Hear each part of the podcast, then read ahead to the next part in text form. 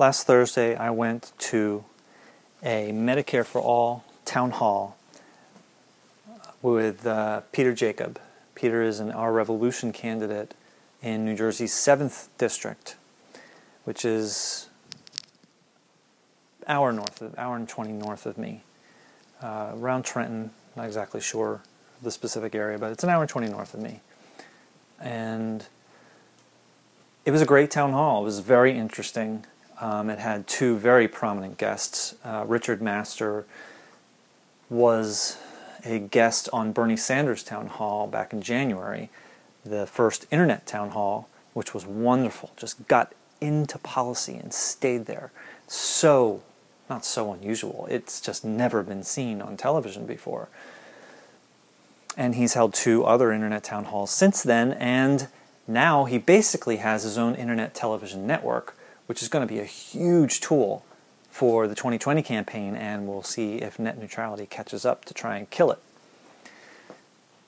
So he was one guest, and the other guest was uh, Dr. William Thar. So Richard Master, you know, both of these guys have so much to teach. They, they, they know so much about what the problem is, what is wrong with our current system, and why Medicare for All is better. And, you know, it was a great town hall. It was very informative, making very clear of why Medicare for All is better financially, uh, health wise, um, even politically. And it, you know, it was great. But there was something important missing. And it's not just this particular town hall, I think it's the whole national conversation that progressives have in relation to Medicare for All and other progressive programs. And that is, we don't need to be convinced about Medicare for All. We don't need to be convinced about a job guarantee. We don't need to be convinced about $15 you know living wage and all of these things. We don't need to be convinced. We are convinced. We're already convinced. We don't need to justify why we deserve these things. We're not dealing with good faith actors. We're not dealing with a government that really wants to do the right thing, they just don't know better. They know exactly what they're doing. They don't care about the people want Medicare for all. The majority of people, Republican and Democrat and otherwise, want Medicare for all. They don't care about better outcomes with Medicare for all.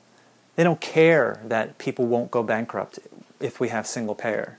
They don't care about these things. In fact, they care exactly the opposite. Power is relative. Power is relative. The only way that the powerful stay powerful is to keep the powerless powerless. And Medicare for All is a huge tool in doing just that.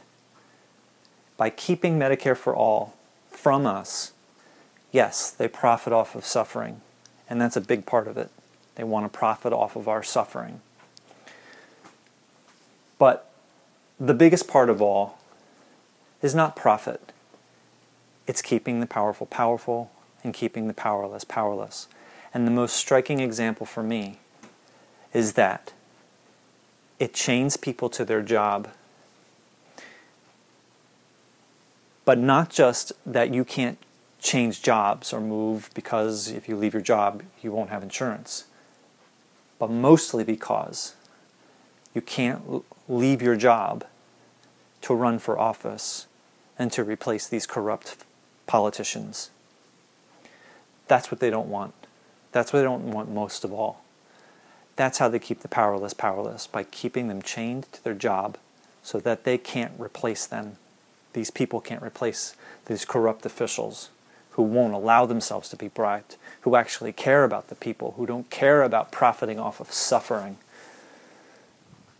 who know what it's like to suffer at the hands of those who like profiting off of it. It, it felt like preaching to the choir. Again, not just this town hall, but the whole conversation about it. And one thing in particular that wasn't good. Wasn't good.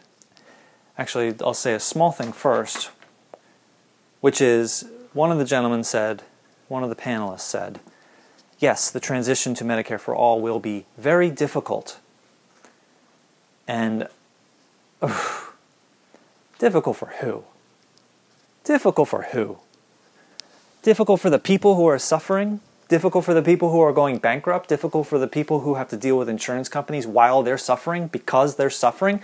The transitions, the people who are not going to be chained to their jobs anymore, the transition is going to be difficult for them? No. It's going to be difficult for the people who don't want it, who benefit from it not being there, who profit off of suffering, who profit off of remaining in power. Those are the those are the people who the transition is going to be very difficult for. And the fact that we even consider them as part of our equation is nonsense. It's ridiculous. It's ridiculous. We don't consider the, the unjust stress that the powerful may suffer if we transition over to what's right for the majority of Americans. The transition being very difficult for those who don't want it, that's their problem. That's not part of our equation. And the medical insurance industry is unjust. It profits off of suffering. It is an unjust industry and it needs to go away. So yeah, you could easily say, well, it's a it's a uh, government takeover of health care, which it's not, because doctors don't work for the government. The only thing that's taken over is the mechanism that pays the doctors, which is the insurance industry.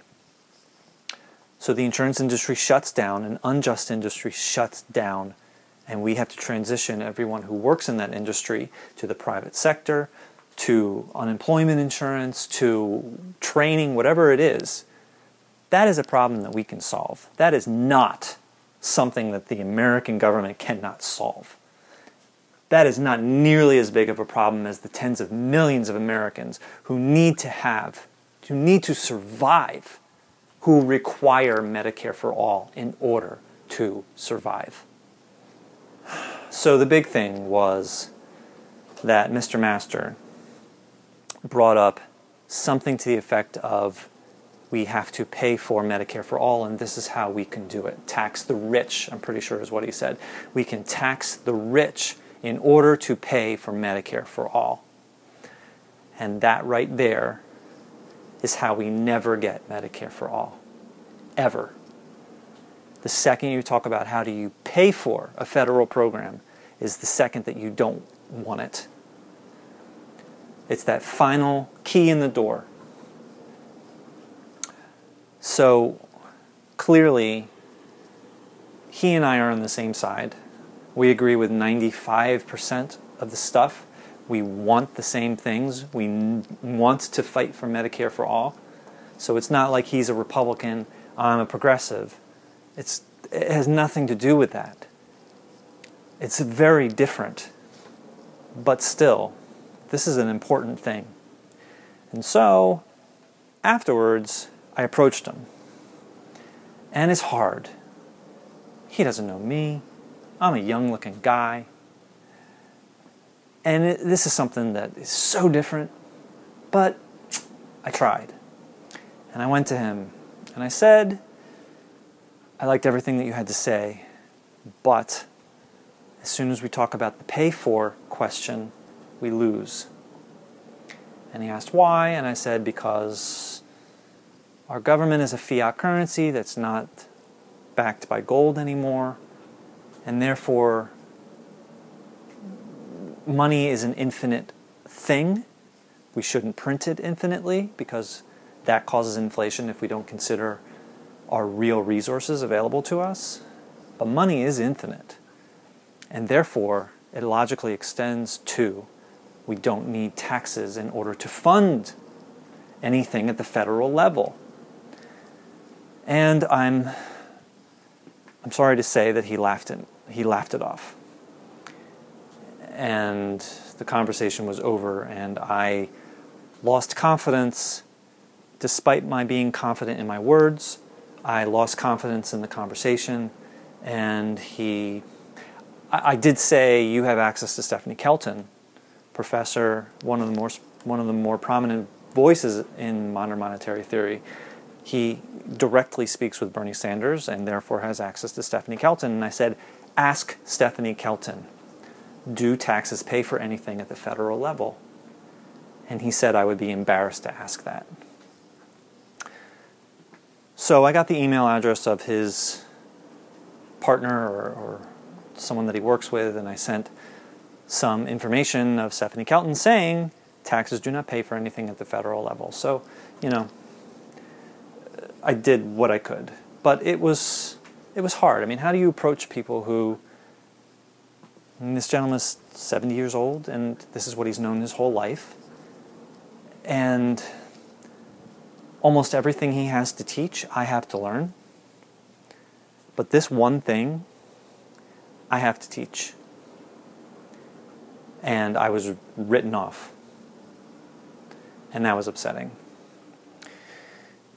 So, after the meeting, I did uh, an interview with Peter that we had prearranged, just like talking for 15 minutes of how the Democratic Party has not been so cooperative with his candidacy in 2016 and this year. Um, a friend is making a related video with that. After that, uh, Jeff Ginter and I went to a diner and we spoke. Uh, I was very we were surprised to see each other because I traveled an hour and 20 minutes north to get there. He traveled an hour and 40 minutes northeast to get there. So we were very surprised to see each other there. Now, Jeff taught me modern monetary theory. He's that person that got me over that initial hump of Congress creates money before taxing is possible. Therefore, Congress does not need money, does not need income in order to fund anything. They're not limited financially, they're only limited by real resources at the federal level. He got me over that initial hump. I totally get it. There's no going back now. So I turned around in the middle of the event, and here he is asking a question. And was, we were just very surprised to see each other. So we went to a diner and we spoke for a while. So we spoke about my encounter with Mr. Master. Uh, how do you deal with people who don't don't even realize that MMT is a subject, let alone a critical subject? We spoke about uh, just MMT stuff in general. Uh, I, we you know dealt with some of the subtleties of definitions and then the final topic that we spoke about was I met an author who wrote a book on the US economy, and it's unpublished. He gave me a, a copy of his book. And he believes the most fundamental piece of MMT is wrong we believe, I don't even know if it's believe, but the Constitution says, the Constitution says, I believe it's Article 1, Section 8, that the Congress is the monopoly currency issuer. Congress is the only thing that can create, the only entity that can create the currency by writing it into a bill and voting it into law. Then they instruct the Treasury and the Federal Reserve to create that money by changing numbers in a spreadsheet, and then it filters into the economy. And only then can taxes be paid. This gentleman, the author, believes that the Federal Reserve is the monopoly currency issuer. And if that's true, which is contradictory, which he acknowledges is contradictory to the Constitution, because of the Federal Reserve Act, which he says overrides the Constitution, but that's not constitutional because you can't override the Constitution with an act, you can only override the Constitution with an amendment. But he says, even so, that that is still the case, that Congress and the courts and the executive branch have all allowed this to happen, even though it's unconstitutional, for a hundred years. More than a hundred years, 1913 is when the act passed. So he believes that the Federal Reserve is the monopoly currency issuer and the Congress must borrow from them in order to fund programs and collect taxes in order to fund programs. And that is, there's nothing more fundamental. There's nothing, it turns everything that you learn about MMT on its head.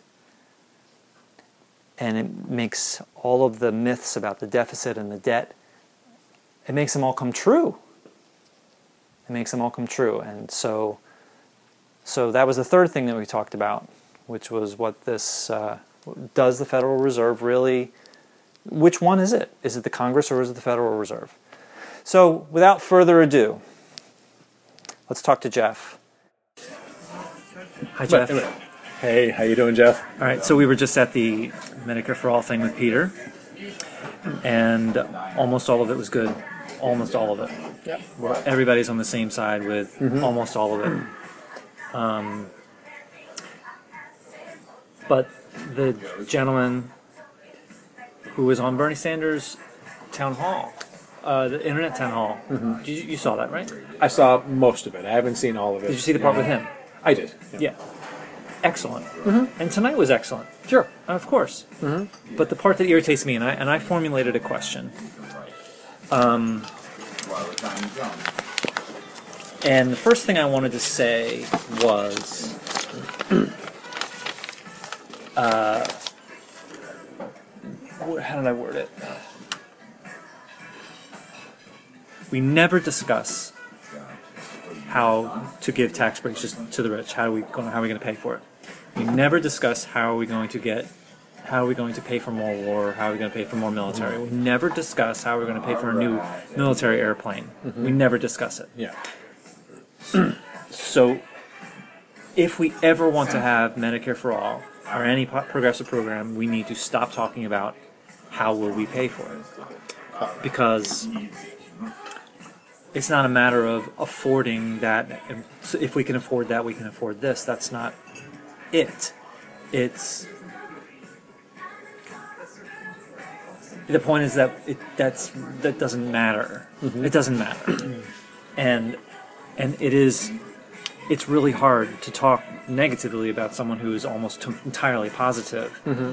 because he it's amazing what he was saying and we agree with almost everything that he said but he's convinced that and i was nervous and i wasn't confident uh, with how you know and, and uh, i don't know it's a shame that someone who has so much to teach uh, it's it's the concept of he has nothing left to learn. I mean that's what it is. Someone like me who is not feeling mm-hmm. confident in, in front of him at the moment, Sure. he doesn't have something to learn from me, and that's mm-hmm. upsetting. I have to be candid. I can't I can't fuck around here. I'll edit it or whatever. But I wasn't confident in front of him, mm-hmm. but I was confident about what I was saying. Yes. and he He senses the weakness. You know. and chose to he was stubborn about he was stubborn about i don't exactly know how to word it but it, it, it's it is upsetting Yeah. it is upsetting so, what was the question that you asked him? Know, it wasn't really a question i was just saying the pay for thing we mm-hmm. should not be getting into that discussion mm-hmm. that guarantees that we don't get it Yeah. and his answer was but we ultimately do have to pay for it and the tax mm-hmm. are going to have to ta- the wealthy are going to have to pay more of their fair share Yeah. And then I said, well, the United States is a fiat currency and we can print our own money, so therefore we don't need any income. And he, I mean, he laughed at it. He really laughed at it. Which, I mean, yeah, it's it's completely out there from his mm-hmm. point of view. It's I mean, completely out there. If you He- don't know that you don't know, right, and he's you know he's kn- known what he's known for seventy years or whatever it is he's applying business, his private business, and applying that to, to the federal government. Like and, anyone that's ever said, "I want my government to be run like a business," he's a businessman, and he probably buys into that model. You know, if government were run by a business, if government were run like a business, that we would have efficiencies. You know, that we wouldn't have all the government waste that everyone talks about. But fundamentally speaking, a business is all about the bottom line. A business is about making the most possible profit. So, in addition to hopefully having a great product and great marketing so that more people are buying your product, in addition to, I hope, that, you're also going to be looking for ways to maximize your profits by cutting back on salaries, uh, employee salaries, not your salary, uh, to be cutting back on overhead, to be cutting back on paperwork, and you'll be looking for ways to cut waste and waste and waste and waste.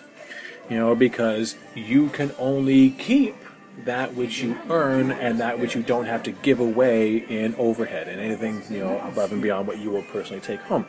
Because the money that you get is scarce. It is rare. You have to earn every dollar of it, and you will resent every dollar that you will give away. A, the federal government of the United States is not like that. The federal government is not in the business, or rather, I should say, should not be in the business of being run like a business because it does not need to make a profit. It should not be seeking to make a profit. A profit, you know, it imbues an ideology that says that I am not self-sufficient unto myself. I need to be able to get resources, you know, in the form of money. You know, government is not like that. Government has already given unto itself the one thing that no one else is allowed to do in this country. It provides itself its own income. It is completely financially self sufficient because it creates its own currency, and because of taxation, has forced that currency upon the entire population. So it can pay for anything and everything that is for sale in its own currency in a way that a business cannot possibly do.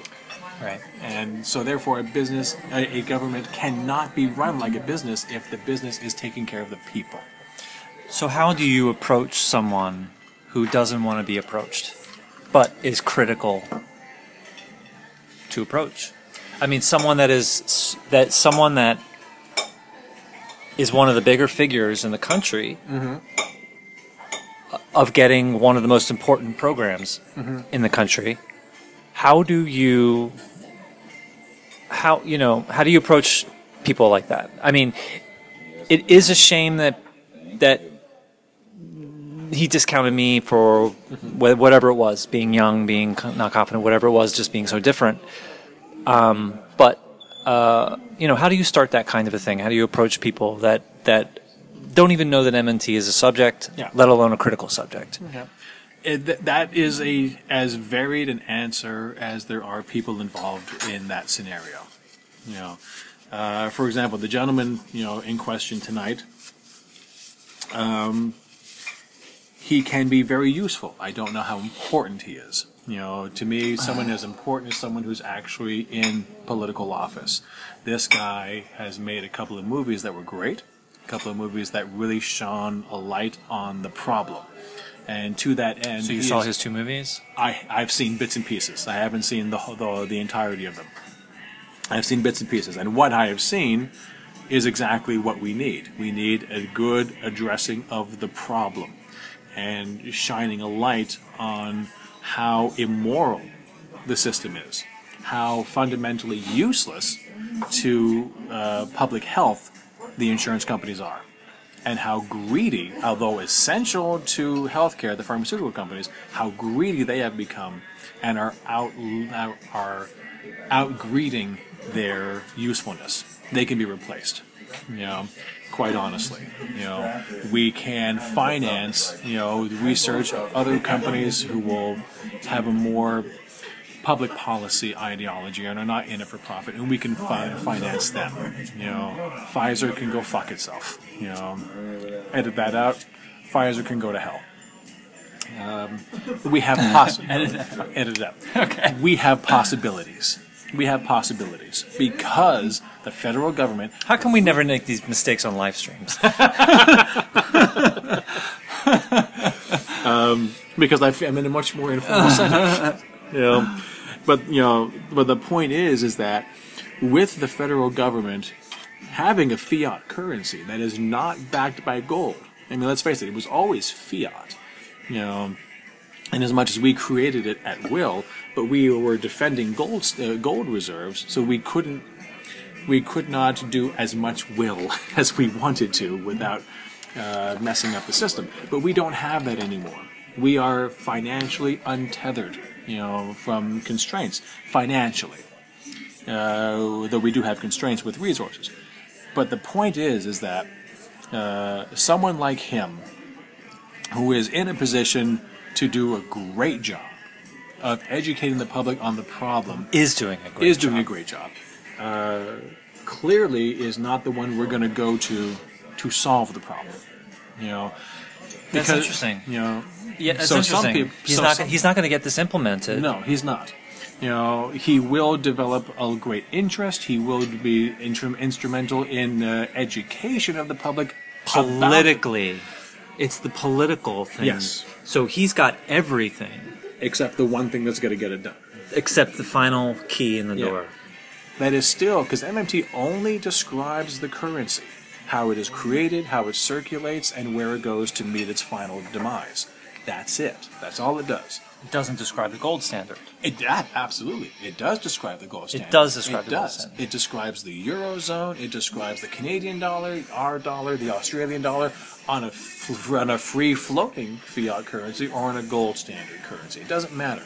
It simply describes currency. You know, that's it. Creation, circulation, and death. Oh, it's not a description of non-gold standard. It's not a description of fiat currency. It's a description of Currency. all kinds of currency. All kinds of currency. I didn't know that. Okay, but on the fiat currency. Yeah. On the well, more, it's more of a free floating. You know, gold standard is fiat as well because they are making it at will with restrictions. See, gold. But by definition, every dollar that you extra dollar you make is worth a tiny bit less because it's backed by. if, if you if you create more money than you had gold, yes, every dollar after you've exceeded the, your gold reserves is technically worth less. You, Well, I thought you said just a moment ago that mm-hmm. under a fiat currency, fiat is gold standard and free floating. Fiat simply means at will. Fiat simply means we create the currency. Non-gold which is- standard. which is true. I thought fiat meant non-gold standard. No, no, no. Fiat is means literally at will. Means the the Congress make more creates the winner. Okay, I thought and it they was. will- yeah. Okay, so I thought I thought fiat by definition meant opposite of gold current No, gold no, all- standard. All it means is at will. You know, the difference is when I'm creating this money at will and I'm pegging it to gold, political decision, you know, or I'm making it at will and it's not pegged to anything. so when you said in a fiat currency they can choose to have taxes pay for things, Yes. they can choose to go on the gold standard or something to that There are effect. people right but now you that want cannot to go choo- that you cannot be off of a gold standard and have taxes pay for things at the federal level. Is that correct? Say that again. Yeah. If you are off the gold standard like Yeah. Mm-hmm. we are currently, taxes do not pay for it federal anything at the federal level. Yes. I thought you were saying that off of a gold standard, you could choose for taxes to pay for things at the federal Yes, level, which you is can choose. that I don't understand because Yeah. that seems contradictory to everything I've been learning. Well, again, it's just think of MMT as simply the analysis of the currency. It doesn't describe anything you're going to do with that currency. It simply describes where the dollar is created, which is congressional appropriations. Co- Congress creates every dollar it makes every time it spends. That's one. Two, it describes the circulation. You know, how does Congress spend it? How does it move through the economy? You know, the velocity of money. Next, it describes how, cu- how currency dies through taxation. Okay? And it describes this in a gold standard by saying that we don't need your money, thank you very much. We're destroying this money. Or we want to spend more than we have gold reserves to defend, so we will recirculate and then eventually it'll come back and maybe eventually we'll destroy it. Is that a fries? Yeah. This plate is kind of hot. Just be careful with this plate. The plate with the chips. That's Yes. unusual. It is. It is. But as soon as the as soon as I put the order, they took the sheep, the chips because they're already made, you know, mm-hmm. and they put it on the But window. uh, under, so the, under the heating blend. All right. It's all good. anything else? I, I'll be right back with the syrup. And This powder is- sugar, please. And the okay. Thank you. No problem. Everything okay? So again, so so MMT simply describes the currency. That's it. Everything beyond currency analysis is politics. So when we when, when people talk about MMT and the progressive agenda it can get us, they have a tendency to talk about it like it's something we have to implement. We have to start using MMT. Have you heard about MMT? We can start using this to get a political agenda. The point is that MMT has always been with us since the founding of currency. You know, quite honestly, you know, uh, it's just that right now, uh, a free floating fiat currency has been in existence since 1971 and has been used to fund programs for the rich and powerful, for the military industrial complex, for Wall Street, for everyone that doesn't need a helping hand. You know, uh, what we say in MMT circles, you know, is that we can use, you know, the knowledge of MMT. If everyone understood where our currency comes from and how it circulates and where it comes to meet its end, you know, and realize that the federal government is not fiscally constrained because we decided to free float our currency. It's not pegged to anything anymore. We don't have spending limitations. So, so if we don't destroy the money in a non-gold um, standard, that seems Well, again, maybe I should be a little bit more clear. We can decide to use taxes to fund things. Functionally speaking, the taxes will still be de- will still be deleted. You know, very much the same way that Social Security. There was a Social Security trust, just doesn't need it to actually fund Social Security. You know, it's it's fundamentally ridiculous. How could we possibly need to stash tax money aside for future benefits to be paid when the government makes new money every time it pays Social Security benefits. You know, it's ridiculous. okay. You know? So j- just to make this point clear, they can write a bill that would include pay-fors. How are you going to pay for Medicare for all? Okay. Oh, well, I'm going to close these tax loopholes. I'm going to repatriotize money from overseas. I'm going to, you know, put um, uh, limits on Wall Street speculation, you know, and all kinds of things. And all this money will be able to pay for, you know, and you'll write that in the bill. The danger is not so much that these taxes are now going to pay for things. They're not. But on paper, it looks like it does. It's the same thing that happened with FDR when he did Social Security. You know, uh, you know, by by putting a FICA tax. You know, he did it specifically so that the American people would fight to the death for it. I pay a portion of my taxes specifically to go towards Social Security. I'm paying into it. It's mine. You can't take it away. It was a trick to just make them feel invested, yes. And that's why people want to take away the FICA tax now because they know it's a trick. Well, basically, they, they want to, you know, Social Security, you know, is supposed to be, you know, you're paying into it, ergo you get money back. It's supposed to be a guarantee. Uh, what we need to do is The whole the whole concept of entitlements yes, is a trick. yeah, well, yeah, essentially, you know, uh, because they wanted you to, they wanted you to. They did it specific. FDR says he did it specifically so that no one would be able to take it away from you. You know, because if you paid into it, you would have a moral standing. You know that says I paid into it, it's mine, you can't touch it. Because that argument carried more weight at the time, and probably still does, and we got to work on that. Then, the federal government is supposed to pay to the public purpose, and we don't want to have senior citizens being homeless and dying in the street. Ergo, Interesting. it is a right. We are going to take care of you, and you shall not take it away because that's the kind of society we want. It's not an entitlement; it's a human right. Exactly. They made it an entitlement. It's a human right. They made it an entitlement so that you would fight for it because they felt at the time that if it was an entitlement that you were paying into, that you would stand up and fight for it, as opposed to it's a human right.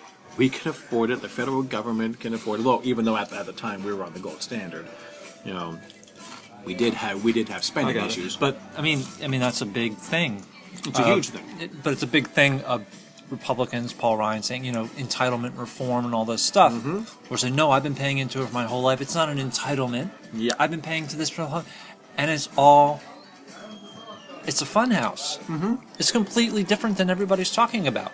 because no one really the, the population doesn't really understand federal finance they understand their finances and because they're told point blank by paul ryan barack obama john boehner everyone down the line as well as everyone on the news keeps telling you that the federal government is like a household you have constraints of spending you can't spend what you don't have Ergo, you can't expect the federal government to do that.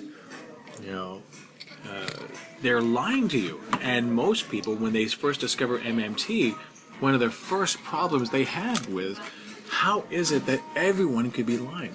They have no problems believing that their government is lying to them on a whole host of issues. But this one, probably because of its universality. Republicans are lying to me, and Democrats, and the news, and they don't understand that the Democrats and the Republicans and the news media are all bought and paid for by the same people. Of course. You know? So why wouldn't this be the biggest lie of all? Because if the federal government went for the jobs guarantee, everyone has a job, and it all pays It's great. It's so easy to. Everyone has a job, and it's a good paying job. I'm not saying you're going to be a fucking Rockefeller. I'm saying you're going to be able to afford a roof over your head and food in your belly. You know, and if we fix the food and water supply system so that everything is clean, and we got a single payer health care, and everyone's got health care, you know, if everyone had that kind of economic security, you know, and you could retire with dignity, and you can put your kids through college, and we had green energy. If we did all that, not only would we have a booming economy, you know, people would be buying, people would be selling, the oligarchs would still be making money, but what would they not be doing? They would not be having power like they currently have. Well, they they would have they would have a hundred times more instead of three thousand times more. Exactly. You know, And- you know, they. I'm, I'm not going to sit here and say that I know that they'll make the same amount of money. You know, because quite honestly, they should not be making as much money as they do. because you know, it's the, the what we it's because it's the right thing to do. Yeah. If you care about every, the people. if you care about democracy, you know, they have so much money, they can't possibly buy more goods and services. So they buy You know, politicians. they buy politicians instead. It's not about money to them. They know they'll make the they'll make a lot of money if the economy booms and people are financing that boom through their paychecks. You know, they'll make money. They'll make good money. Maybe they'll make the same money, maybe they won't. Who knows? But they'll make good money. But that's not the point for them. The point is power. The point is control. the point is to become the government. Yes. You know, so when we say, when we say, when we're told, I should say, you know, you don't want government taking over your health care. You don't want to work for the government, do you? You don't want, you know, government No, overreach, trust me, government pri- trust profit, pro- people, uh, for profit industry. Exactly. People that I can't touch with a with a with a ten foot pole. You know, they become the government at the same time. Work for the work for the private industry.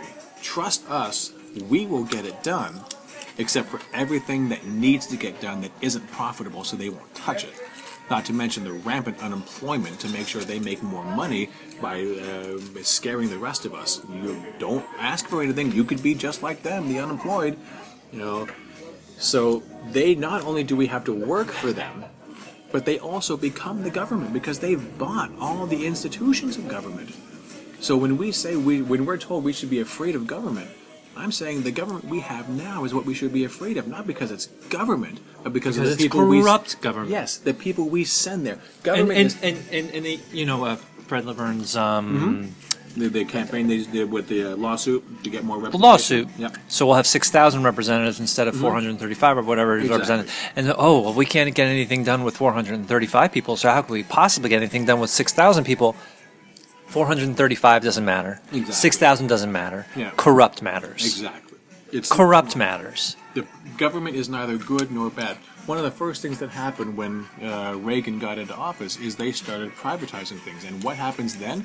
They tell us government is not the solution to your problem, government is, the, the problem. Government is the problem. And why do they do that? Because if they can convince people that government is the problem, get government out of your lives, you know, let private industry take over, then that which used to be free, now you have to pay for. You know, just look at water, for example. Forget about what they're doing to the poisoning the water with Flint, Michigan. I'm talking about the fact that you have to pay for water. You know, they no longer clean Like in Flint. Michigan. Like in Flint, Michigan. You, don't- you, you, Nestle just got the rights. I fucking know. That's disgusting. Nestle just got the rights, despite 80,000 comments against and 75 comments for, not exaggeration. Mm-hmm. Four days later, Governor Snyder said we're done giving free water bottles to the people of Flint. Yep. That's just. But this is the thing, you know. Water used to be clean coming to your tap. You know, you used to be able to drink the tap water. When I was a kid, you used to be able to drink the tap water. Now, no one wants to drink their tap water anymore. You have to go buy water. You know, Which is why drink. tap water is not clean. Exactly. Because there was money to be made. Government cannot be trusted. Government is inefficient. Government is the problem when the things that government used to do or wants to do When private industry corrupts the government, when the private industry so industry they can make people say that the government's horrible. when private industry wants to take over, when private industry wants to make money, wants to make profit, then government becomes the problem. No one argues. And they you know. sabotage it, Yeah. so people will come to them. Just like just like all these uh, appointments of Trump, They want the industry destroy the EPA, destroy the education. education, mm-hmm. destroy the energy department, mm-hmm. destroy these departments Yeah. by hiring people, appointing people that want to destroy it. who have gone on record previously to being appointed to these posts that they would like to see these industries go away. Oh, no, No. C, C, CPF, CFPB, mm-hmm. Consumer Financial. Consumer financial, Board, yeah. What a wonderful person to have in charge of it than Mick Mulvaney. You know, you know. But this is the point. This is the entire point. It's even Puerto Rico. Yes. Even Puerto Rico, give them impossible debt, mm-hmm. and then turn around 50 years later and say, "Oh, you can't pay your debt. We're taking over your government." Yeah. And the only way we'll give it back to you is if you have four years of balanced budget, Yeah. incredible austerity to the people, and then we'll give you back your government. Yeah. It's ridiculous. It's not going to happen. Just look at the banking industry. You know, put out a whole bunch of fraudulent loans with people that could never have paid it back. To save their lives, could never have paid it back. It was always a ticking time bomb, and the bank industry knew it. Because now, what do they have? You know, they bank into the banks create money just like the federal government does. You know, the only difference between bank money and federal money, high-powered money, high-powered money is your income. Bank money is your debt. That's credit. You know, it's not the same thing. Federal money never needs to be repaid unless they make a political decision to force you to, but it need never be repaid. Bank money must always be repaid Taxes, but not quite. taxes, but that's not the point. You know, the point of taxes is to is to give you the economy in the first place. You know, when they say that taxes are theft, you know, that's not what it is because the federal government had to spend first. You go back to the founding of the country. We are the federal government now. We are the United States government. You now owe us a tax. Very well. I owe you a tax. What should I pay it in? We only accept it in U.S. dollars. I don't have any U.S. dollars. The government's been alive for five seconds. You know, not a problem. I'm going to give it to you. In fact, I actually need a bunch of things. I need a capitol building. I need infrastructure. I need schools. I need hospitals. I need to train doctors. I'm going to have. I need a lot of stuff. You, you all make it for me. You, I'll just hire you. I'll pay you for your work, and now, now you'll have the money to pay your Interesting. taxes. Interesting. I will pay you. What does that even mean? I'll give you these meaningless pieces of paper, which will give you permission to get access resources that I happen to already have. Yeah. You know, you you basically So it's it's I'm paying you with Tax resources, and this is just simply IOU for for taxes. for resources. Yeah. Which is which is now a shared commodity. You know, everyone now has the tax obligation, so now everyone is in the business of, uh, of needing this money. So if you're directly working for the government, directly with a government contract to do whatever, you're now getting money directly. Everyone else that doesn't have a business that they can my, sell. my crudeness. I'm holding a microphone with one hand. Please, light and I'm, on. No, I'm telling people out there. But I, I got. I'm holding the microphone with one hand. Okay, go ahead. I'm having French. I'm having a big French toast with the other hand, so I'm being disgusting. You didn't have to know that, but now you do. I'm not telling them what I'm doing. But but well, he's had like two fries because he's too damn interesting. There you go. You know, but now everyone else that doesn't have a business or in any way, shape, or form something that the government needs, you know, but they still have a tax obligation. Now they're unemployed. You know, now they need to be able to get a job to be able to get these tax credits, these these U.S. dollars, so that they don't get into trouble. You know, so government first creates unemployment, and therefore controls how much unemployment that there's going to be out there, depending upon how much they spend into the economy. You know, so federal government spends first. That's how it is. It's we're 250 years into the country, and it's become the chicken or the egg. Most people are just confused. You know, they see their economy. I have to earn before I can spend, and they just figure that the federal government is the same way. And why wouldn't they? Because the federal government is telling them that way. That's the way it is. You know, and the federal government tells them that. Why? Because the oligarchs who have Benefits the bought masters them. of the universe. Exactly. All right, let's take a break. Let's eat a little bit. Yeah. I would like to show you. Um, I would like to show you the um, the letter that I got from the guy who is convinced that the government is opposite of what we think it is. Currency is opposite of what we think it is. Okay, so I, I just showed Jeff uh, some responses from the gentleman I've been talking to who believes the opposite of what we believe, which is we believe MMT believes that the Congress is the sole currency issuer. This gentleman believes that the Federal Reserve is the sole currency issuer, which completely turns everything on its head um, and changes everything. Um, I want to be clear that he's a very nice guy, and I do not want to bust him at all. Um, I have nothing negative to say about him. So I just I just want to you know we're not talking about like. Now you've read what his point of view is. We I, I posted the question in the group. The group responded in the ways that we expect, and then he you just read his response to what they said. So now, what are your feelings on it? Well, I had to put this succinctly. Um, when we talk about currency, you know, there are a lot of currencies out there. You know, coupons are a form of currency. You can use it to exchange for goods and services. Okay, uh, but the only currency that matters, you know, the pinnacle, the top of the uh, food chain is high-powered money, which is congressional spending. That is the only one that creates net financial assets. That is the money supply that is out there. It is not the only money that is created. We do have bank money. When banks loan, they use keystrokes to mark up your accounts. They are not lending out reserves, they are not lending out deposits. They are simply taking a look at you, the bank customer, and determining whether or not you are a good credit risk.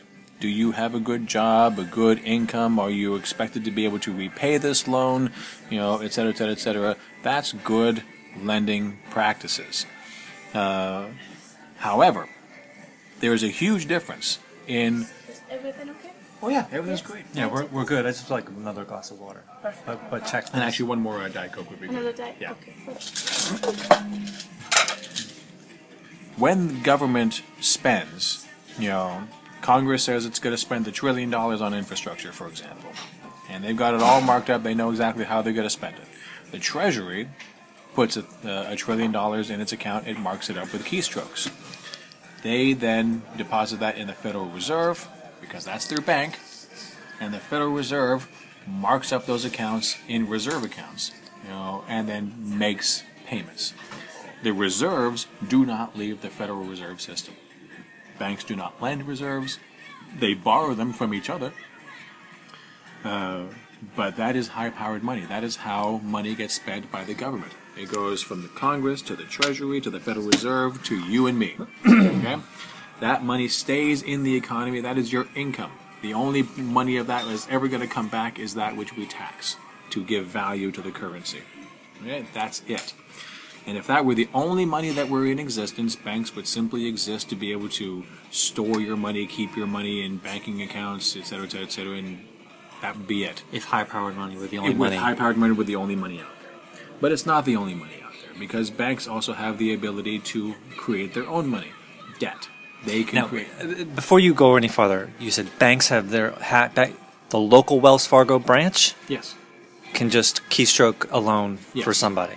They have to authorize it. There are ramifications if they do it wrong. For example, the 2008 recession. You know, when they did it wrong. You know, before the 1970s, when banking was boring, you know, pretty much between the 1930s, you know, when we got the Glass-Steagall Act, when we got federally backed, uh, when we, you know, or since 1913, since the creation of the Federal Reserve, where we actually had commonality, we can have parity between this bank's uh, uh, money and this bank's money and this bank's money and this bank's money. You know, the Federal Reserve standardized everything. Okay, so it created stability in a very unstable system. so we stopped having as many runs on the banking systems. You know, uh, then we got federally backed, you know, uh, FDIC, so that all your deposits are now uh, secured, you know, backed by the federal government. You know, some good things happened, and for decades, banking was boring. You know, it was very, very boring. Uh, then along come the 1970s, 80s, 90s. Banking became much more interesting, you know, and much more unstable. You know, predatory lending started to rear its ugly head, and it got worse and worse and worse. Um, so banks, instead of loaning, uh, being very responsible with its loaning, you know, remember when the federal government spends, those are net financial assets. That money stays in the economy bank loans do not stay in the economy. Sectoral balance. Well, there's that, that's part of the sectoral balance. Sectoral balance is private, is private, uh, public, and the rest of the world. Government, you and me, and the rest of the world. So when the government spends, that money stays in circulation until it taxes. Bank money, that lending, must be repaid. It is a zero-sum game. You get a thousand dollars, for Okay, example, so that's and that thousand dollars must be repaid. Ergo- Federal level taxes don't, Yeah. don't. Federal level they can create their own money. Therefore, they don't need any income. So Exactly. therefore, money does not pay for anything at the federal level. Banks, which are below the federal level, Mm-hmm. can create a loan, but it has to be paid back. Yes, and that money is, you know, you can say the banks create their own money, and they do, but it's basically creating something that is now pegged to something. They, they peg that dollar, the bank dollar, to federal government money, so it can act as one to one. I, I have a lot of questions about the bank. I don't want to get bank mm-hmm. creating money, which I don't want to get into right. Okay, now. well, fair enough. But but, but, but, to his point, banks do create money. okay, so Yeah. he so according to him, the Constitution says what we all agree on that the mm-hmm. Congress has you know you know the, the so he says it could the- do what, what we're talking about. the Constitution does say that the Congress is the monopoly con- currency issuer. Yeah. According to him, the Federal Reserve Act of 1913 Yeah. overrode that mm-hmm. as an amendment, as if it were an amendment, mm-hmm. Which it's not. which it's not, and therefore it doesn't. However, he says even though it doesn't, they have been breaking the rules for a hundred years, and- which has been upheld by the courts mm-hmm. and the executive branch mm-hmm. for a hundred years. So even though constitutionally it is invalid, that doesn't mean it's not the reality. and therefore, it is true that the Federal Reserve is the center, is the currency monop- monopoly currency issuer, mm-hmm. and therefore the, the Congress has to borrow mm-hmm. from them in order to pay for programs. Mm-hmm.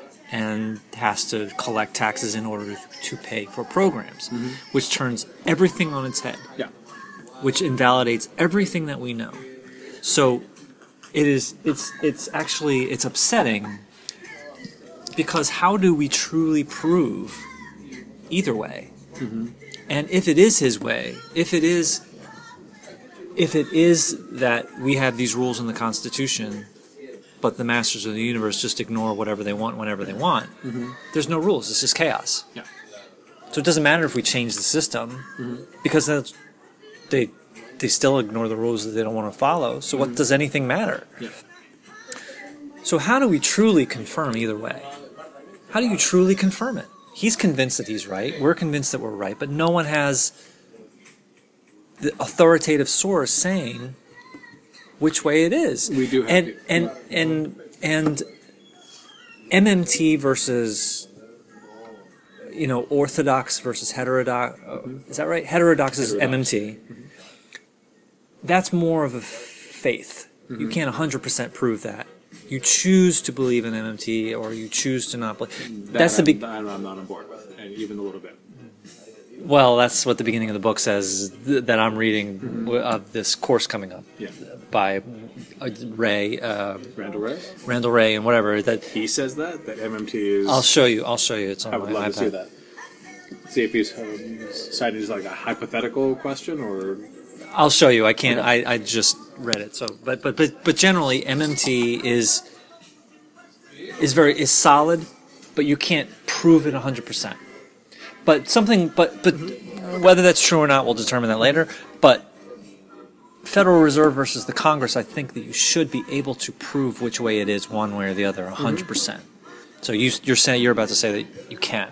Yes. Well, to, to, first to talk about what Randy Wray might be talking about, I have to read what you're talking about. But uh, all laws, you know, man-made laws, are social constructs.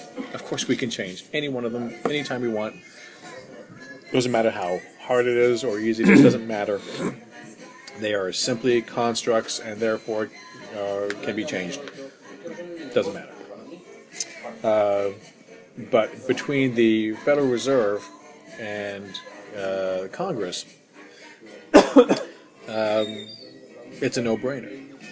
Constitution trumps the uh, the um, Federal Reserve Act of 1913. Absolutely trumps it. Yeah, Yeah. And, and he'll answer that is what it's supposed to be, but the masters of the universe don't follow that. Then that is why we. Well, first off, And the Yeah. courts and the executive branch have been upholding it for a century. Yes. that's what that's what it says in. well, first off, MMT is not something to be debated as to whether or not it exists or not. It's the way things work. It doesn't matter. Uh, even if it is the Federal Reserve. even if it is the Federal Reserve, it doesn't matter. You know, even if the Federal, you know, and again, I'm not suggesting wait. for a second that the Federal Reserve, because again, MMT would still describe, even, even if the Federal Right, so Reserve, it, it's not MMT versus non Yeah. MMT. It's it's what is the monopoly currency issuer? Who is the Congress who- or Federal Reserve? Exactly. That's a critical that is question. that is that is a critical question to me that is easily answered. It is Congress. The Constitution grants unto Congress the sole authority to issue money. Even your friend here says that there is a difference between congressional money and bank money. He's just simply saying that the Federal Reserve Act, you know, has allowed for the uh, Federal Reserve to usurp, you know, the congressional money and say, don't use your money, use our money. You know, uh, and I'm saying that is a problem that is, while politically diffi- uh, difficult because of the situation we find ourselves in politically, is still easy to fix. It's like that. Once you get the people in Congress to decide that that's what they're going to do, which is the problem we have no matter what we want to do. If, even if one were to say that the Federal Reserve is meaningless and Congress is the monopoly issuer of the, of the currency, we still have people in Congress who will not act in the public's best interest. So we still have to deal with the people in Congress no matter what we want to get, to get done. We have to populate that chamber, the House of Representatives and the Senate and the White House, with people who want to pay to the public purpose. Once you do that, it, the Federal Reserve doesn't fucking matter because even if the Federal Reserve is a problem, even if, and it's not, but even if it were, we would still need to start with getting people in Congress that want to pay to the public purpose in the first place. And if we do that, then whatever problem the Federal Reserve may or may not be is gone. Because the, Federal Reserve was created by Congress in 1913, it can be destroyed by Congress in 2018. That's not a problem. Oh, I'm sorry, in, in 1913. It was created in 1913 by Congress. It could be destroyed by Congress in 2018.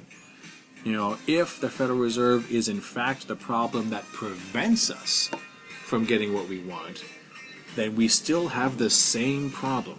Square one. We need to get people in Congress that want to pay to the public purpose, because those are, those are the only people who not only will pay to the public purpose, but will bulldoze whatever obstacles are in the way. And if the Federal Reserve is a problem, they will bulldoze them because they have the kryptonite. okay. All right. So And they can do that in a day. Okay. Okay. Okay. Yeah, it, it's it's it's been like upsetting. It's like Sure. You know, I imagine. You know, like I thought. I don't know. It's it's it's how do you know what truth is? How do you really really know what well, the truth is? that's a very is? good question. You know, I love that question. How do you know what truth is? You know, but when it really comes down to, I mean, we're not really talking about truth. We're talking about law. You know, and the law clearly states, you know, the Constitution has the power over any other act. Now, just because they created an act in Congress doesn't mean it was constitutional. And, And even though the be- federal courts did not strike it down, doesn't mean it's not constitutional. And just because there's a law, whether it's constitutional or not, Mm-hmm. or, or whatever, what doesn't matter. It doesn't matter what the law is, whatever the law is, Mm-hmm. doesn't necessarily mean that it's followed. Yeah. Which is his point of view.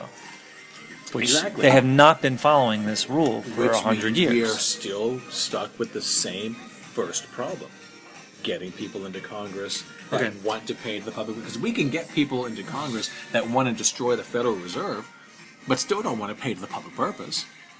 You know, so we don't want to send people to the federal to the to Congress that want to that want to destroy the Federal Reserve unless they want to go there and destroy the Federal Reserve on day one, but then on day two start appropriating fucking money. But either way, it doesn't matter. Whatever the whatever the Federal Reserve wants to do, it is still a creature of Congress. Okay, You know, so- so- and they will do whatever Congress tells them to do. They So- Congress tells you to spend money here, you will spend money there. So even if he's right, mm-hmm. it doesn't really change. No. It doesn't change what MMT is, you know, because again, MMT is simply currency to currency analysis. I can't overemphasize this enough. People that say MMT is wrong fall into one of two camps of people. Crazy people who don't understand currency analysis versus people that all they hear is the progressive agenda and they don't like it. or Yeah. people who benefit. Well, no, that's not that's not understanding it. That's deliberately. Mm-hmm. That's deliberately. Okay, so um, just last question then. Yeah. I I am feeling quite cynical of getting people in through the democratic process. Well, that's up to us. I mean, I, I I'm hoping that in 2020 that the teenagers mm-hmm. are the ones that might save us Yeah. because That might keep us motivated and nothing, nothing no else. no no I don't mean motivated. I mean that they've been on the internet their whole lives. Yeah. They had not been the target of bullshit. Mm-hmm. They had not. They had not. You know the the uh, what do you call it? The correct the record trolls and and all mm-hmm. these the literal bots, meaning. Uh, like the Sally Albright mm-hmm. bought this botnet to you know retweet her kind of stuff. Ha- I don't think teenagers have been targets like that of those kinds of things. So Give they've. Yes, of course, give it time, but I'm saying up till now they have not. So they have seen Bernie Sanders for what he really is, and he is a, a Beatle celebrity. Mm-hmm. So they know what Bernie Sanders is like. This whole generation mm-hmm. that has just been energized by the Parkland shooting, mm-hmm. um, and you know, voting is all important. They might push. I, I think they're the best chance that we have for Bernie Sanders to be pushed over Well, the we edge. certainly won't do anything without them, that's for sure. Nothing will happen without them. They're a huge demographic. They're young, they're idealistic. It's one of the first times in, in recent history where we can look to the youth of the country and have hope that not only will they come out to a rally, but they might actually go out to a voting booth. Now, there's a lot of things that are against us when it comes to voting. You know, we got the voting machines that are electronic. That's a big problem. We've got gerrymandering. an We've got voter ID. We've got uh, purging the voter rolls. We've got all manner of things that are keeping people uh, from being able to exercise their constitutional obligation to vote. Um, but the one thing that the people that are engaged in that kind of business cannot overcome is massive numbers. Right. They can they If- can fudge if- if- things within a certain within a certain parameter, but if we But it's the- overwhelm them, and the way that you overwhelm them is by policies such as Bernie Sanders. Yes. Which is why Hillary Clinton lost, Mm-hmm. because her and her party had been screwing the people over for 40 years. and they still And expected if- people to come out. And if they had an overwhelmingly for the people, fighting for the people agenda, beyond just words, not just private public Yeah. nonsense. Mm-hmm. She would have won by such a margin, mm-hmm. such a dominating margin that Comey letter and the emails and Yeah. and and Bernie people voting for Trump and voting for Jill Stein and, and all the, none of these factors would have mattered. No, They would have been blips. absolutely. They would have been blips. But that's the point. You know, that's the point. If we get in, if we get the numbers, and it's going to have to be numbers.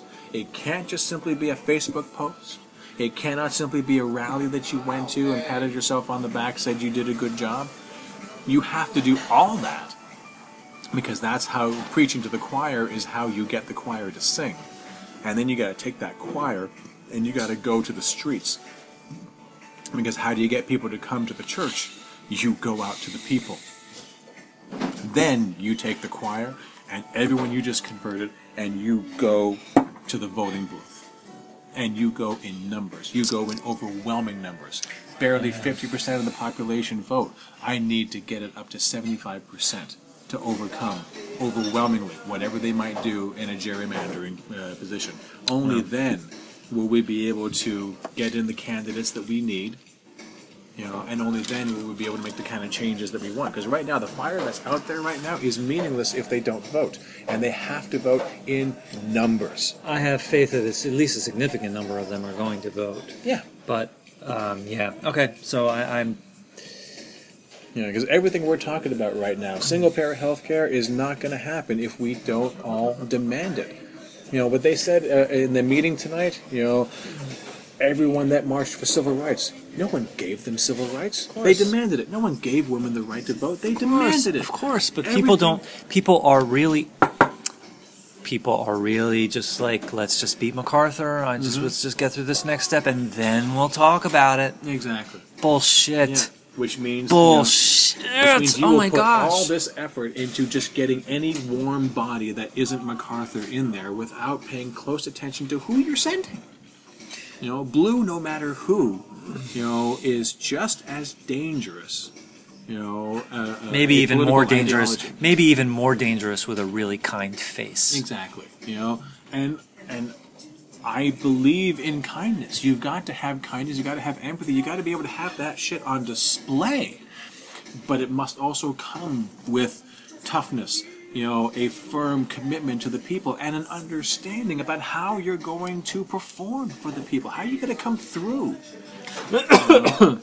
You know, and if we if we continue with the taxes pay for federal programs, if we continue with that, even even on the margins, then people will still be at each other's throats. I don't want my tax dollars. What do you mean? I going don't, what do you mean by even on the margins?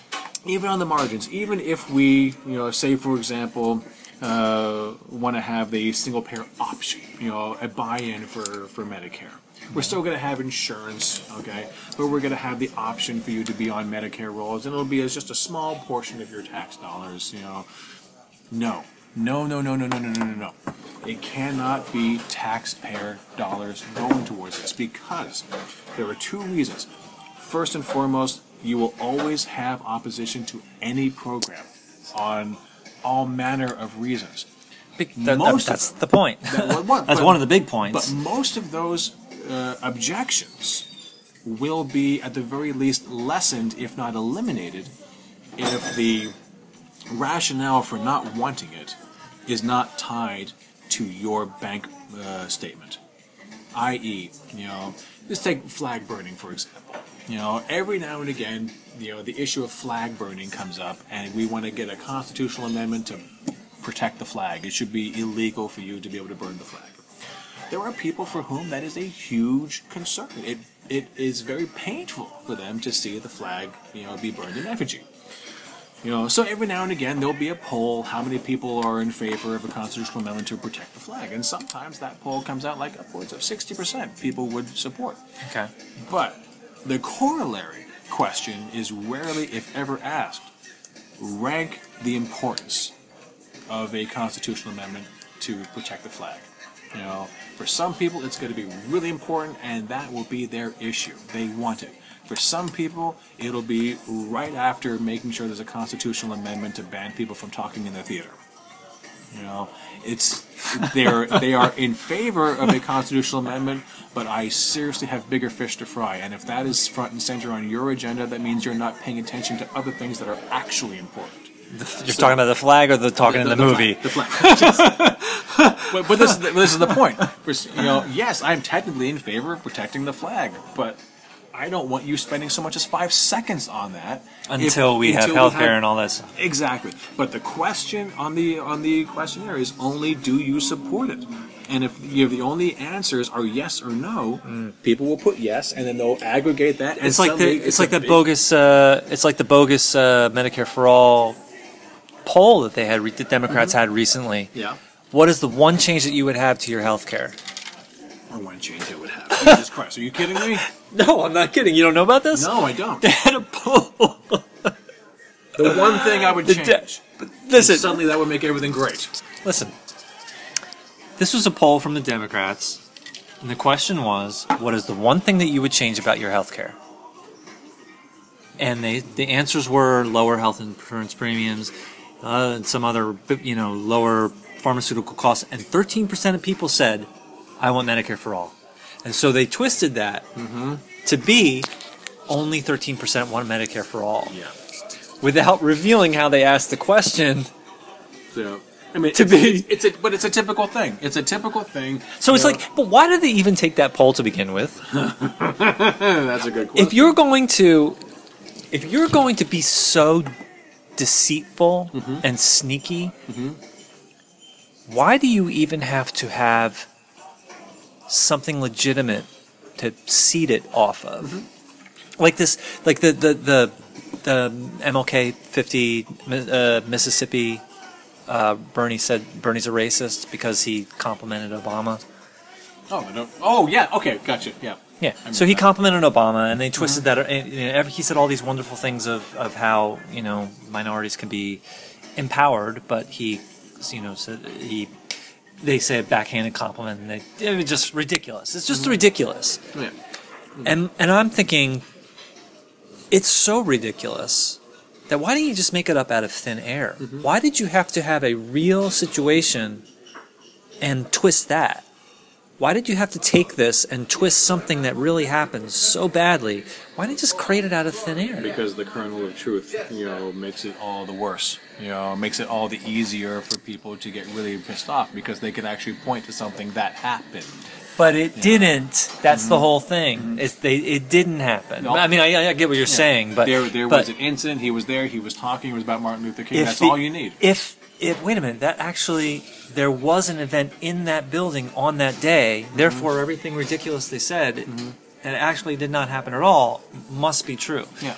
Yeah. Okay. Yeah, but we have we have cultivated you know a culture that can only pay attention for about five seconds you know at a shot you know so you take for example uh, when um, John Kerry you know was running for president uh, and there was a famous bill at, uh, a budget bill you know that he uh, voted for before he voted against it you know uh, there's basically He said out- that. yeah well I voted for it before I voted against it. I think he actually said that. he did. He did. the thing is, is that there was uh, there was a a, uh, a vote, you know, on a budget, and like it happens, sometimes it has to come up for a vote multiple times. And the first time he voted for it, the second time it had some uh, amendments that were thrown in that he suddenly now I can't vote for it. Okay. Uh, so it was used to paint him as wishy-washy, you know, uh, can't make up his mind, you know, he voted for it, and then he voted against it. Why? Why can't he make up his mind? Why can't he? Know? Uh, and he got up on the on the stump speech, and he would talk regularly about this particular line of attack. You know, and says, "Yeah, I actually did vote for it before I voted against it." And if you listen to the whole clip, and this is why, and he would go on to explain. Uh, but in the attack ads, they took that few seconds. I actually did vote for it before I voted against it. Basically, what he's admitting that he's a he's a waffle. You know, he's a flip flopper. You know, uh, you know, th- th- this is one of the oldest you know tricks in the book. You know, but it's only going to be effective if we allow it to be effective, and this is the challenge. This is why when I go up and do my live streams, you know, you know, I give people homework. You know, each one teach one. That's what Steve Grumbine says. You know, you've got to be able Yeah. to take this to the streets. Aaron Story says that all the Aaron Story says Yeah. that. Uh, it's it's very important that we educate the public to what we're talking about because it's going to be interesting in town halls. If if I if I get up at a town hall, for example, and tell MacArthur I know where the dollar comes from, you know, and you have to be able to do this, you know, first off, he's not going to you know accept that. But if I'm in a room full of people who also don't know, you know, then is MacArthur reasonable and I'm crazy? You know, we need to start educating people so that not just me, not just you, but everyone will get up in a town Did- hall and say, I know where the dollar comes from. Don't tell me that we can't afford this. Don't tell me that we're about to go broke. Don't tell me that the debt and the deficit are unsustainable when I know that you're full of shit. And the whole audience will be on board. When Right. that happens, they're in trouble. What I want to do, what I wish I could do, if I do get on board with the Real Progressives, um, which is there's uh, we're scheduling a call. Yeah, I know you were talking about that. What I wish I could do is more aggressively reach out to the leaders of disadvantaged people, mm-hmm. church leaders, Yeah. leaders of Black Lives Matter, mm-hmm. leaders of poverty poverty based groups, mm-hmm. leaders leaders Yeah. approach them with something that we've created or organized to teach MMT to start spreading it through because those are the people that need to know and those and the leaders are the people that those people would listen to Yeah. that's what my idea is Yeah, I think that's a great idea. You know, because again, it, it's because everyone's got to have their own issues. You know, that they want to have front and center. You know, for example, uh, I was just on the phone today with a wonderful woman. You know, who who believes MMT doesn't is not really quite on understanding all the nuances. You know, but accepts it. You know. Uh, but still thinks things like campaign finance reform are the most important things. You know, everyone's got their issues. You know, to me, healthcare is the most important platform. You know, that and campaign finance reform. But I understand that if we don't divorce once and for all taxes from spending, oh you know, we will always be creating what we want and how we pay for it Exactly. You know, we will always be creating the issue between people who will say, yeah, you know, I like Medicare for all, but gosh darn it, we just can't afford it. So I'm not going to fight for it. Yeah, it, it's No. it pits classes Exactly. Or the people that are going to say, you know, I don't want Medicare for all. I don't want my tax dollars going towards MMT. Same thing I was talking about with the with the flag. If most people that have an issue that they are against, you know, especially when it comes to federal spending, you know, I don't want my tax dollars going towards X, Y, and Z. How please tax me more because I want Medicare yeah. that- Well, people that will say, I'm willing to pay more if I can get Medicare for all. What I'm saying is, how much opposition are you going to put up? Because it's not just so much the policy that you don't like, so much as it's the policy you don't like that you feel we are picking your pocket to be able to pay for. Right. If so we- if we- picking the pocket of military, picking the pocket of rich, of the wealthy. Which we don't have to do. exactly. I don't have to tax the rich. I don't have to tax you. I don't have to cut programs or anything to ca- to pay for this. And we even- get to argue it on its merits. Right, and let them have their toys Exactly. For now. for just for this one step. Let them have their toys. Mm-hmm. Maybe they don't deserve to have their toys, but that is a separate issue, and we can have both Mm-hmm. for the time being. Once we get it, then we'll deal with that Mm-hmm. because it's just, not because it is related Yeah. to getting what we need. Exactly. You know, I don't have to pit one against the other. We can have both as long as we have the resources to do both. One will be pitted against the other when we actually run out of resources. But we're not even close to that, not by a long shot. No, it's ridiculous, of course. Certainly okay. not to the point of not having free college education, 100% green energy, Medicare for all, and a federal jobs guarantee. Federal jobs guarantee is to say that it's requires a lot of resources is almost nonsensical. It's it takes human resources, and this is one of the but uh, things but that uh, the but human military- resources, human But resources. the military-industrial complex doesn't even like it because right now, the military has become the employer of last resort for people trying to get out of poverty. If we eliminate poverty with a federal jobs guarantee, their recruitment goes down. You know, so there is going to be competition there. There is going to be pushback. I would almost bet my money on it. they're already. I mean, it's not we don't have it because there's pushback already. I mean, that's already the case. Yes, but they're they're phrasing that in terms of how you're going to pay for it. They phrase it not in certain terms of, you know, the, basically the the military-industrial complex doesn't have to say you are stealing from us. You know, No, you know what? I don't buy that because they can just simply raise their wages, dramatically raise their wages if necessary. Oh, for, for the military, for the military, Yeah. sure, absolutely. You know? And, and and even if they do raise their wages, and I really got to go home, and I'm really tired. Yeah, but My wife is going to kill me. yeah, my yeah. Even if you do raise your wages, federal job guarantee mm, changes the mil- is the minimum wage fifteen dollars an hour, and everything else goes up in relation to it. But it doesn't matter if it goes up, No. because if everything goes up, cost and wages goes up, then we're in the same position as we were before minimum wage. So it's not like well, we get the government has a lot more. it's like it's like now we buy a newspaper for fifty cents or a dollar. Mm-hmm. Before we bought it for five cents, Mm-hmm. but the cost and the wages were both this, down. Mm-hmm. But right- So cost doesn't right now. Cost has been going up and wages have not. Yes, know? th- So yes, but that's a separate issue. I'm Well, saying it's, it's kind of if, if I understand what you're saying, if we raise everyone's wages and then cost goes up a commensurate amount, we're basically it's a zero sum game.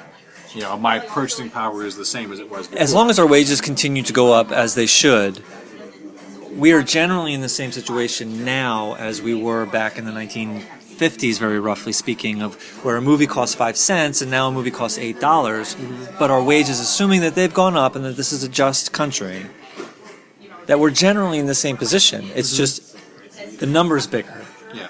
on on both sides. Yes. It, we still get a movie. Mm-hmm. We're still paying eight dollars. Is it still the same percentage of our paycheck? Understood. Yeah, we're wages have stagnated, and that's not that's not part of what I'm talking about. I'm just saying, even if even if we get a federal job guarantee and there's a fifteen dollar baseline, everything goes up everywhere. Yeah. So it's not like it's not like all of a sudden we can't afford things because now we have to pay everybody fifteen dollars an hour. Mm-hmm. Everything goes up. It's just all both sides of the argument go up. So mm-hmm. I, I can't quite get my mind around how to explain this, but but it's just the comparison of like five cents bought you a, a movie in 1950, mm-hmm. eight dollars buys you a movie in 2018. But it's the same thing because the number went up on both sides Yeah. of cost and revenue mm-hmm. of yeah wages. Yeah. So, all right. But but again, you know, it's it's not a one to one ratio. You know, our wages have not kept up. Right, that is separate from what I'm talking about. But yes, yes, I guess I guess you're not explaining why because I don't see the. All I hear is you know everything's coming up at the same time, and I'm saying it doesn't really because Yeah. wages they're both going up. I, I'm sure. saying, I'm saying, what I'm, what I'm saying is, when if we got a true federal job guarantee, there was a fifteen dollar baseline. Mm-hmm. Our wages now gone up. So everybody else's wages will go up relatively relative to that. due to competition, yeah. They'll Due to have- competition, the army will have to, you know, pay more for people to come in. and Which there'll be more money in the economy because more people will have money and disposable income because they'll have and- a livable wage. and prices may go up some, Yeah. but it's not a big deal. Mm-hmm. It doesn't matter. It's all good. Yeah. It's Well, I all mean, good, except for those who want to be ridiculous. prices don't necessarily need to go up and this is the thing because if everyone has if, if everyone suddenly has a job and everyone has money and people are going to go out and they're going to buy more the question is not do prices automatically go up because people are purchasing? The question is can the business in question match the, the match the demand? You know if they can't then we're going to have prices go up. Now this is not to say that the that the individual business cannot just simply you know mark up their their their, their rates they can you know but from a macroeconomic reality standpoint as long as they can keep up production with the demand then we're then we're cool you know as soon as we have more money going up and they can't meet that demand then we run into a potential problem. Maybe we have to import more things. You know, let's say steel. You know, we want to do a lot of infrastructure problems, you know, uh, 'cause, um, issues, and we're spending so much money, and we just can't produce the steel domestically. Maybe we can import some steel. You know, we can do that. Perfect, no problem. You know, I mean that's.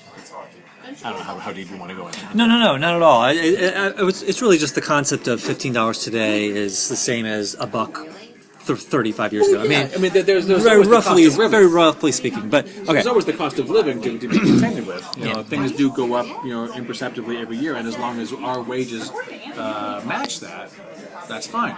The only issue is that private industry has no motivation whatsoever to match our standard of living. You know, to give us a raise to compensate for the costs that they are generating as they, as prices go up. It's not in their best interest. That's why we need unions to demand that it happen. And if we're not going to have unions, then we need the federal government to give us a federal job guarantee to set the lowest. which we're not going to get, and then you know at some point maybe pitchforks and stuff. Well, again, no matter which way you see, way way you slice it, it has to be demanded. Either the people in general will demand it of the federal government, or smaller groups will demand it from a union, and unions will demand it from their employers. You know, it Okay. has to be demanded. all right, lots of random stuff. Let's end it there. All right. Thank you. Boom. As you can tell, uh, Jeff and I have a hard time stopping. Uh, he's great. He's uh, one of those kinds of people that are just passionate and all they want to do is talk about what's important.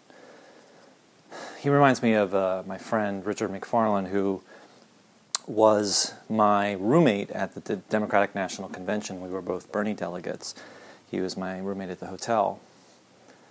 And he's the same kind of person. All he wants to talk about is what's important. So for Richard, it's politics, it's taking over the Democratic Party, getting into county committees, and so on. And with Jeff, it's MMT and Medicare for All and progressive policies. And it's just great. It's just great. It just never gets personal. There's nothing personal because the only thing on their minds is what's really important. So thanks for being with us.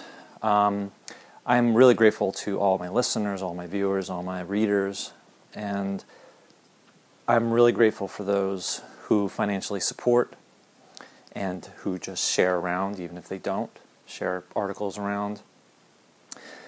If you can afford it, if you find this stuff interesting, I would be really grateful if you might consider a monthly pledge. Even a dollar a month would be helpful. You can go to patreon.com slash citizensmediatv and you can also go to um, our website, which is citizensmedia.tv, http colon slash slash citizensmedia.tv, and then go under the menu, click on the contribute button, and there's ways to get to our Patreon to buy t-shirts. I have a few hundred t-shirts in my house, um, and uh, mail in a check to a post office box or PayPal. Lots of different options. So whatever you could afford would be really, really appreciated. So, uh, our I actually just had my next conversation last night with Gavin and Patrick. We spoke about OPRAmachine, and uh, Patrick is one of the biggest users of OPRAmachine. I administer it, I assist Gavin in administering it. Gavin created it and administers it and it's about public records requests. And Patrick has had quite an adventure that began on OPRAmachine. And OPRAmachine has really changed things by making the records that are retrieved through records requests public to everybody immediately and searchable.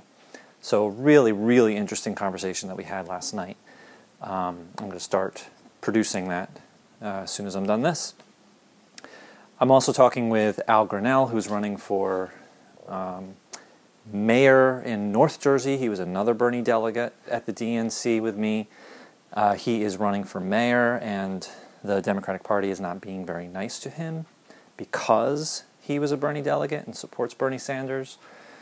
Um, and I'm also talking with Peter Jacobs, ne- Peter Jacob next week, uh, which is going to be nice. And we're going to do a Facebook Live. So I'm trying to be as active as I possibly can with what's important, um, and whatever you guys can support uh, would be really appreciated. The thing on my mind right now is teaching people MMT, modern monetary theory, and in particular, I'm really irritated that the people who have the, the ears of millions, the real progressive media, the Young Turks, Jimmy Dore, Jen Briney in uh, Congressional of Congressional Dish podcast, and Kyle Kulinski, all these people have the ears of millions, and they're misinforming them about such a critical piece. So that is a, sort of a mission that I'm on. I'm happy to say that Jimmy Dore, I am excited because he just asked Stephanie Kelton, one of the more prominent voices of MMT, economics professor, to come on his show and explain pony politics, how we we can always afford war, but but uh, healthcare is a pony.